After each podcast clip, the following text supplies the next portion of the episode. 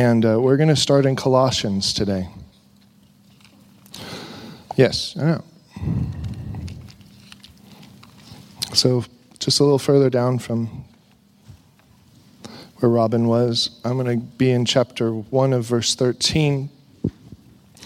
And, and last week, the Lord, um, He came and He brought His word. And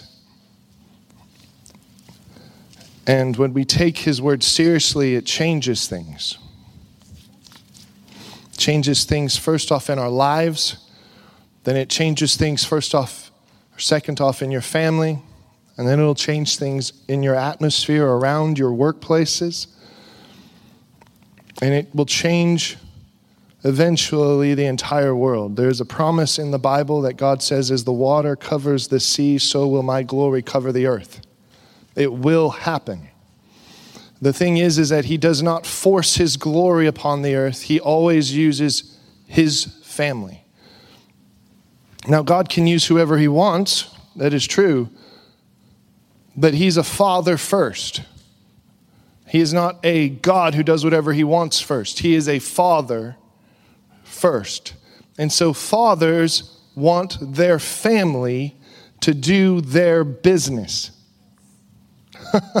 so if God is our Father, and He is a Father first, He wants His family through the love that we have for Him and the love that He has through us, as Ariana quoted today in John 17, that we would be one as we are one in Christ Jesus, right? The family of God, the love of God. That this family would go and administer his kingdom, that he would do nothing without first revealing it to his prophets. God does nothing without first revealing it to his prophets. He doesn't do anything unless he reveals it to his family, and his family believes that he can do it to the othermost. And then when he does it, it gives you a testimony to your sons and daughters that God can do it to the othermost. And then that ministry of faith gets passed down from generation to generation to where you have a whole family of God here, brothers and sisters in Christ who believe in the testimony of the Word of God. And that's how it changes your world, right? We have overcome Satan by what? The blood of the Lamb. Yes, but by the word of our testimony in Christ. Not loving our life, not loving what comes in this life, but not loving our lives even unto the death. How often do you take up your cross and follow me? Jesus says, every day. Don't love your life even unto the death. This is a hard thing, yes, but it is easy in Christ Jesus. Right? We have been um, doing a, a, series in our Wednesday nights for those that are in the Kingdom 3 class. Uh, it's been a lot of testimonies that is literally what it is. It's testimonies of brothers and sisters in Christ of the faith that came before us or during our time. And the uh, maybe tapestry, maybe the theme, I don't know. Everybody has their own theme, but we are recognizing the willingness and one of the men that was given that and how much he said if i'm going to give my life to jesus if I'm going to live, give my life to the Holy Spirit, then He's going to come in as God. And not just a part of the God that I want in me, but I have to give up all of me, and I am literally just an empty vessel. Billy Sunday said that a broken vessel must constantly be under the tap. A broken vessel must be constantly under a running tap. If you have a broken pitcher of water, you must constantly keep it under the tap to stay filled. And that is the emblem of what it means to be a Christian that we would be broken and submitted before God, but you would be constantly submitted to the tap of the Holy Spirit that is constantly flowing out of you, because out of you will come rivers of living water. If you're broken and submitted unto the Lord, that running water constantly flows through you. A broken vessel is constantly under the tap. That's who we are to be. Rees Howells said, Bend me, bend me was the Welsh revival prayer. That we would be broken and bent before God submitted. Last week, the Holy Spirit gave us a word for holiness now. Um, let's go to Colossians 1, verse 13. This is where it begins for today. He has delivered us from the power of darkness and conveyed us into the kingdom of the Son of His love. When we have been saved, when you hear that word saved, what are you saved from? You are saved from the kingdom of darkness that you were born into.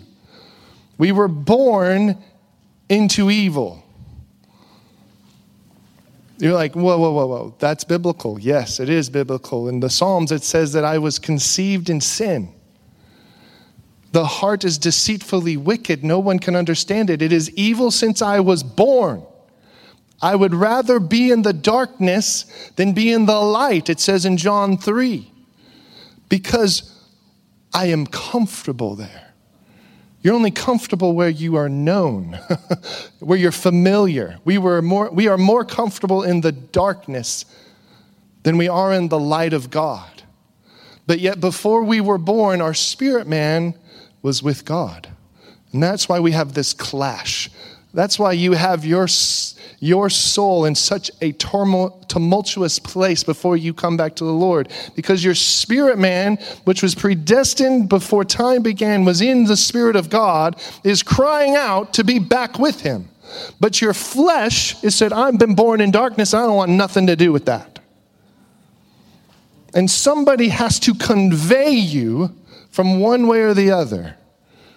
And the only way to get from one place to the other is through one man his son. Whose son? The Father, who conveys us from the kingdom of darkness into the kingdom of his son, the kingdom of his love. It is a great love that Jesus has paid for you to be conveyed from darkness into light from darkness into the kingdom of God. It was a severe price that he paid because what is hindering you from going there easily and just walking back and forth is that no one can come before God if there be sin in him. It is what separates us. The wages of our separateness from God is death. Sin is what separates us. It's like a magnet that repulses God away, or the other way around. God comes to you and you feel repulsed by God because of the sin in you. That's called a guilt consciousness, where you don't want anything to do with God because His holiness comes near you and your flesh says no. And Jesus has to come with such a great love that, that removes that repulsion, that removes that magnet force that drives you away. And He says, No, I'm going to make a bond of reconciliation to bind you to myself. And even if you are faithless, I will remain faithful.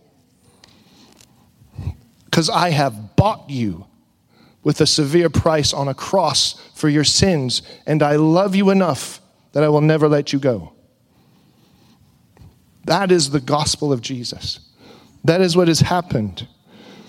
He has delivered us from the power of darkness from that repulsion, from that bond, from that bondage, and set us free to go forward into his glorious light.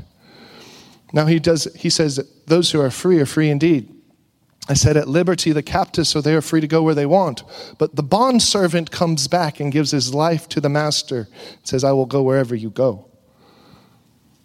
It's what a bondservant does. When you read in the Bible where it says about the bondservant, the bondservant of the Lord, the bondservant of the Lord, that's where the master set free the son, and the son came back and said, I will be a slave to you for the rest of my life. Pierce my ear, and I will follow you and never leave you.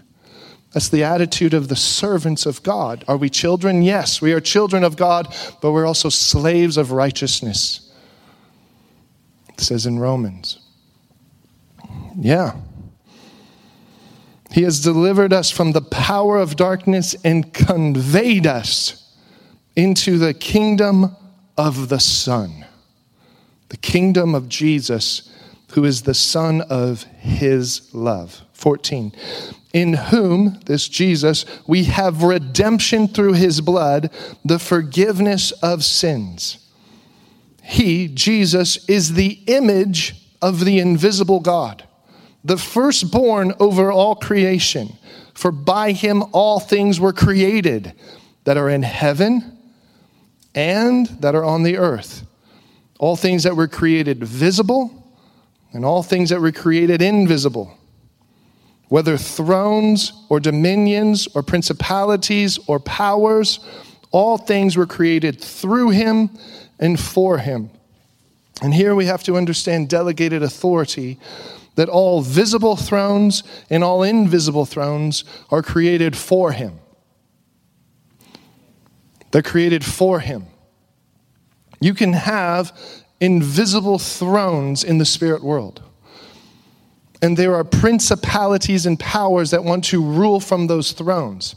And that's why you have, over the ages, time periods where you see dictators who have said yes to the spirit world of an influence of Nazism, fascism, communism, socialism, the isms, these are spiritual forces that need agreement of those that are in the visible world to influence peoples. And mankind, in greed and in selfishness and power, says yes and gives them authority for a time and a season to influence the nations, to spread darkness because Satan is going down. He's trying to take as many people with him as he can. But there is another kingdom that every day that they say, No, your kingdom come, your will be done on earth as it is in heaven, conveys that in their area of influence. And they say, Well, I'm just at home. I'm just in that back cubicle over there on Abe Street. Nobody sees me over there. And it's like the Lord says, I need people who believe this word. There was a shepherd that was in the middle of a field, day in and day out, who one day got called to go feast with his father. And there was a prophet there named Samuel. He was sweaty and he was smelly. He'd been with the sheep. And God called him because he said, I saw you in the field. You're going to be king over my people. And out of your lineage will be my son, who will bring the kingdom of God. This is David, King David, of whose throne Jesus will sit upon. And if he did not believe that God had something for him, he wouldn't have changed the world. It doesn't take much. It really doesn't take much for God to change the world. All it really takes is a yes in your heart. It really does only take that much faith. It says that if you had faith of a mustard seed, the mountain in front of you would be raised and go to the sea. Who supplies the mustard seed? Is it God? No, it's you. It's you. It's us. It's this house and this family. It's this body of Christ across the world. It's all it takes. He is before all things in verse 17. He is, Jesus is before all things, and in him all things consist. He is the head of the body, the church, who is the beginning of the firstborn from the dead, that in all things he may have the preeminence. That in all things Jesus would have the preeminence. that he would be at the top of the charts in all things. Verse, nine, verse 19 For it pleased the Father that in him all the fullness should dwell, and by him to reconcile all things to himself by him, whether things on earth or things in heaven, having made peace through the blood of his cross. And you who were once alienated, and enemies in your mind by wicked works, yet now he has reconciled in the body of his flesh through death to present you holy and blameless and above reproach in his sight. There is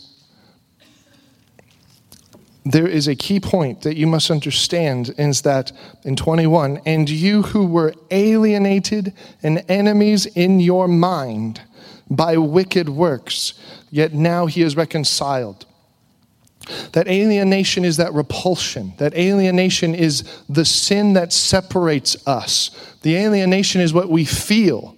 That the devil tells us, you're not wanted, you are alone. God has been against you. You are an orphan. No one is for you, not even your own family. That warring in your mind is in your soul, the place where the flesh and the spirit collide. The soul is the mind, your thoughts, your will, what you choose to do, and your emotions, what you feel. You can be ruled by your emotions lust, anger, greed, covetousness envy, jealousy, right? Those things can overwhelm us. But by the Spirit, one of the fruits of the Spirit is self control.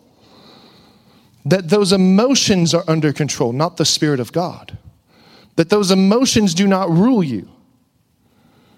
I have self control by the Spirit of the living God because the Spirit is now in control. But that alienation, that alienation is in your mind. The war is in the mind. The battlefield is in the mind. Have you not heard? Have you heard that? The battlefield is in your mind. Especially those who have been called unto Christ. There is that war, especially if you're a new babe in the faith, that war of, am I really God's? Is God really mine? Am I really the Son of God? The revelation has to be coming to you of, I am the bride of Christ. I am the beloved of God. I am a son of God. I have been betrothed to him. I am a warrior of the faith. I am a good soldier. I am a farmer of the faith. I am a right? I am a bondservant of Christ. Those are revelations of who you are as you go in this journey that you have to come to know. I am a plowman of the faith. I am a slave of righteousness. What does that really mean? It's that battlefield in your mind where you feel like, I am not that. Some of you have heard those things that I just said and said, I'm not that. Some of you have heard those things that you are in Christ Jesus and said, I'm not that. That's the battlefield that we're talking about. It's the flesh that says, You are not worthy, and the spirit that says, You are by the blood of Jesus.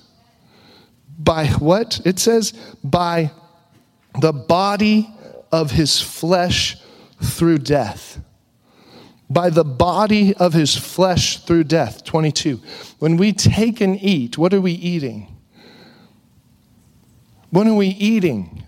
We're eating the bread that represents the body of his flesh. That these, these things that alienate us, these things that expressly make us enemies of God in our mind, that wickedness, the body is supposed to be taking away the remembrance of what his cross actually did. That. And you who were once alienated and enemies in your mind by wicked works, yet now he has reconciled in the body of his flesh through death to present you holy. There's another verse that says, Be holy. Be holy. and you go, How?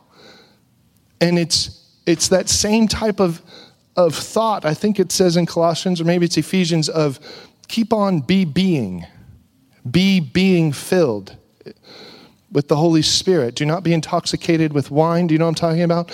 But be being filled. A very strange double English that because it's not written in English, it's written in Greek. That's like, what does that mean? It just means just be who you are and keep being it. You weren't the one who made yourself reconciled. You weren't the one that cleansed yourself of sin. You weren't the one that saved yourself or conveyed yourself from the darkness to the light.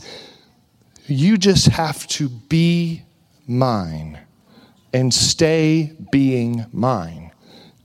And you're holy and you're blameless and you're reconciled in my sight. Be holy. I'm holy. Right? Like Father, like Son. If the Father is holy, I am holy. If the Father is righteous, I am righteous. If the Father is pure, I am pure. If the Father is good, I am good. And you're like, why is there a warring? Because you are still working out your salvation. This is the sanctification of that flesh. This is the sanctification of those ways that you were born into. That He delivers you and delivers you and delivers you from over your lifetime. Right? If we were completely made perfect the day we are saved, boom, you just go to heaven like Enoch. That's what would happen. But he says, No, I'm going to let you be here, and I want to teach you my ways. Let me teach you my ways. Let me teach you how I think. Let me teach you what it means to be my son and daughter. And how he does that best is he shows you how you are not him. right? And you're like, God, I'm not like you. And that's when he can come in and truly change us. Have you ever been there? When it's like, God, I keep seeing myself not like you. And it breaks my heart. And at that moment of breaking, the tap can be turned on and flush it out, and that place in your heart is constantly under the tap of the Holy Spirit and no longer under your control, but under His holiness now. Those places He shows you until you just break it and let it be His. Do you understand what I'm saying? The areas of our soul that we're like, I want to be like God, I want to be like God, and it just, you get close and it just, then it just happens again. And I'm not talking about just willful sin, I'm just talking about the attitude that Christ has on the earth that if you were to do Matthew 5, 6, and 7, heaven would come all the time. But then when you try to do it, you go, yeah. That's my falling short of the grace of God. You know what I, you know. I know you have been there if you follow Christ. But that's where the body of his flesh through death has come to present me holy and blameless and above reproach in his sight. The broken vessel that remains under the faucet is constantly filled. And he wants that in every area of our hearts and every area of our minds and every area of our soul, because that's where the battlefield is. Your spirit man is already filled up full. Like, come on, let's go do this. I have been empowered. I am plugged into the baptism of the Holy Spirit. I am be being filled. Come on, old flesh, let's get it going. And the flesh is like, you know, five more minutes sounds really nice right now. That's what it is. It's what it is. I want to go and um, I want you to see in Colossians that we are being made into the head. And the head is Jesus, right? The body of Christ. What does that mean? It means that you you you have to be so connected to the head, right? We all know if you have no brain, there is no body. We all understand the science, I hope, of what this means.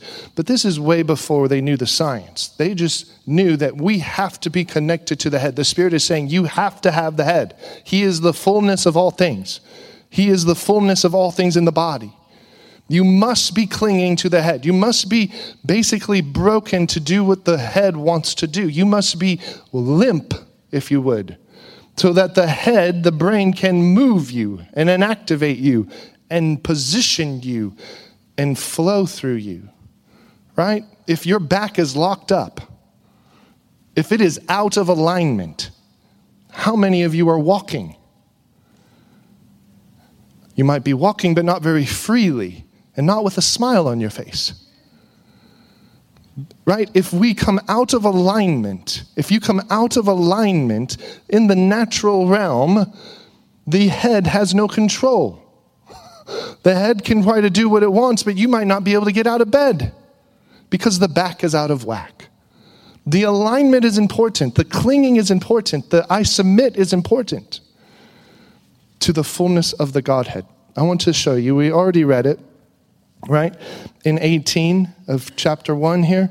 He is the head of the body, the church, who is the beginning, the firstborn from the dead, that in all things he may have the preeminence. Go to Colossians 2,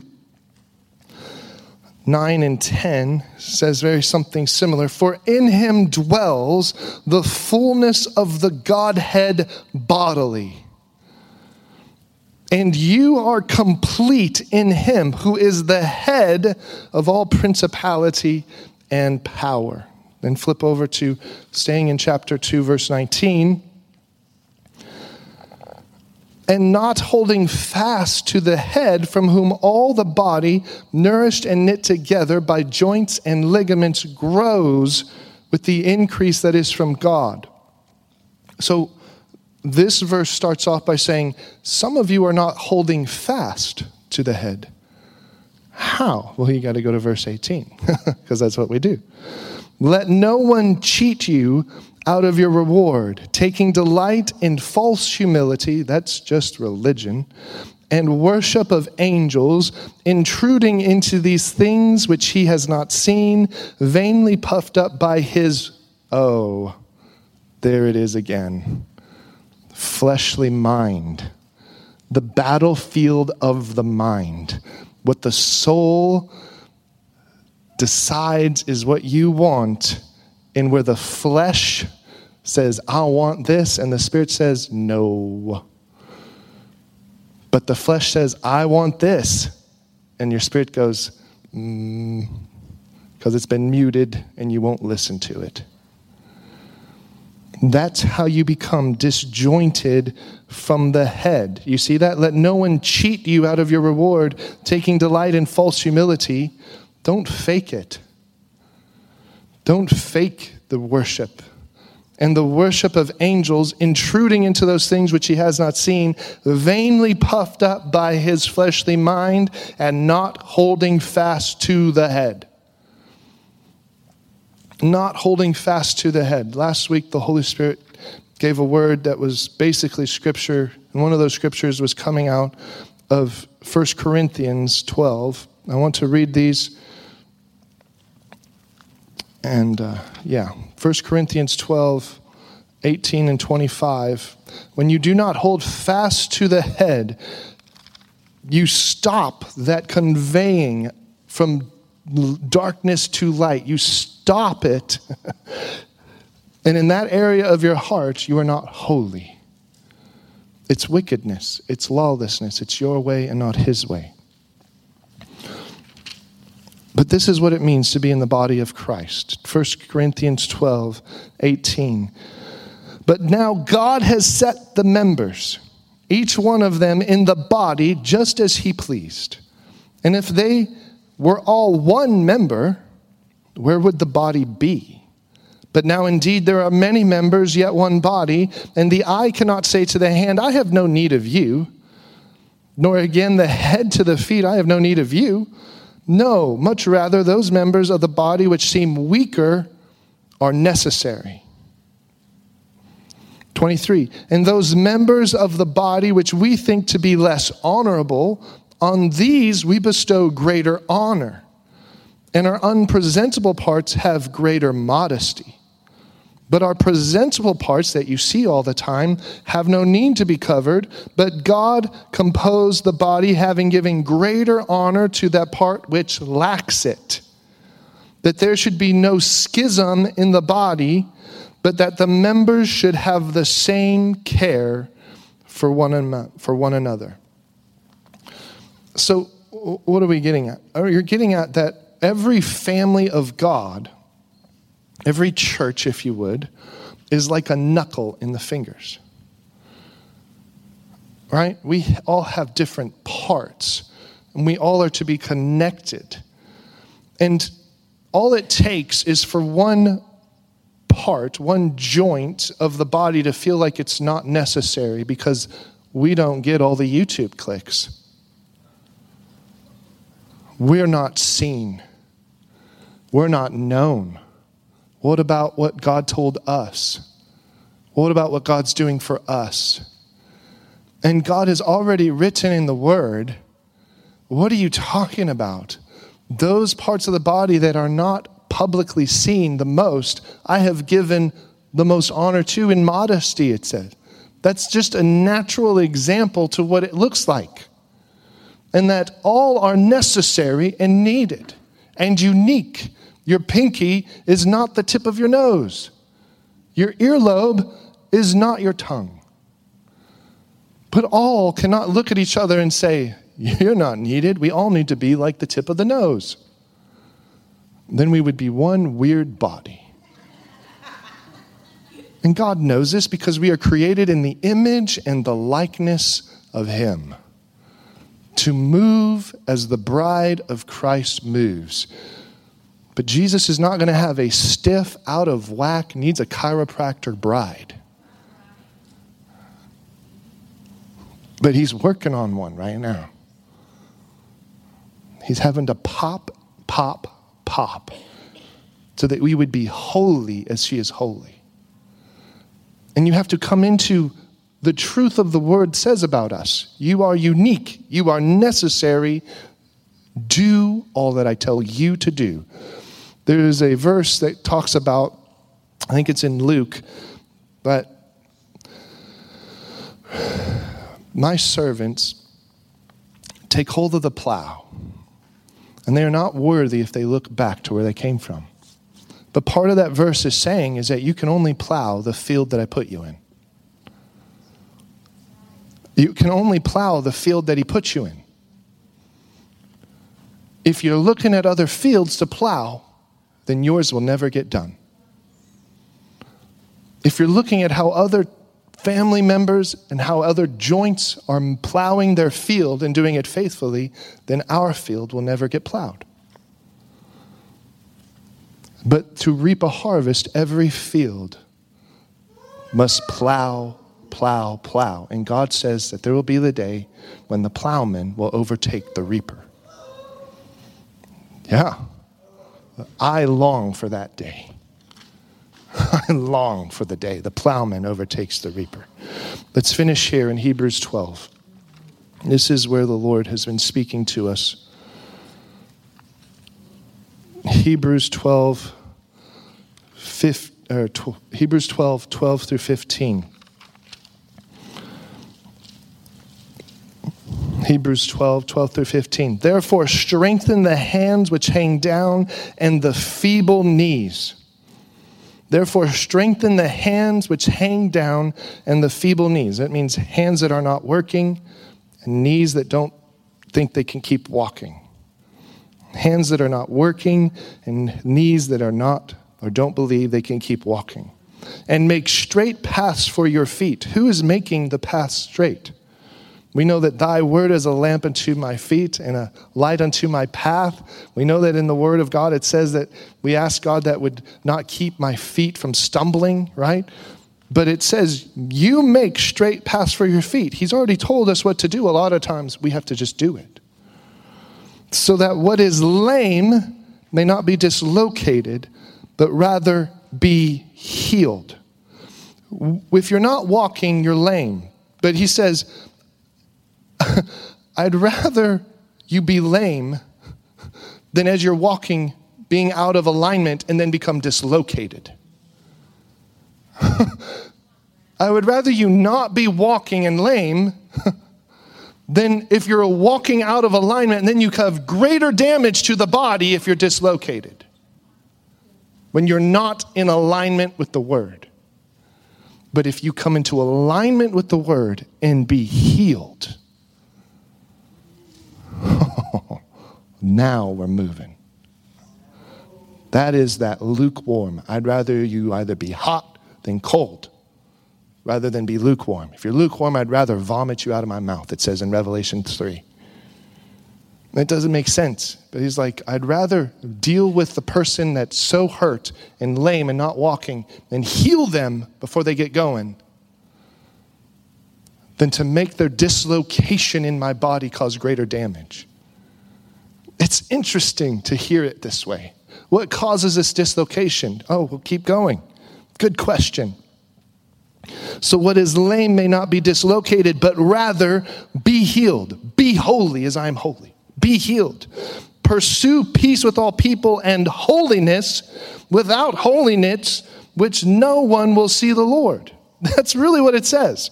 Pursue peace with all people and holiness, without which no one will see the Lord. Without holiness, no one will see the Lord. Looking carefully, where? At yourself, lest anyone fall short of the grace of God, lest any root of bitterness springing up causes trouble, and by this many have become defiled. There's the dislocation. It's that root of bitterness. Oh, that's why he's been after it. That's why he's been shining light to it in this house. So that what is dislocated may be healed, so that we can walk and plow the field before us with faith and grace and zeal. This message was brought to you by the Garden Gathering Church, a family of spirit filled believers in San Angelo, Texas. We long to encounter God's presence and equip the saints for the work of the ministry. If you'd like to find out more, go to www.thegardenstc.org to realize how the revelation of Jesus Christ can fulfill your mandate in the kingdom of heaven.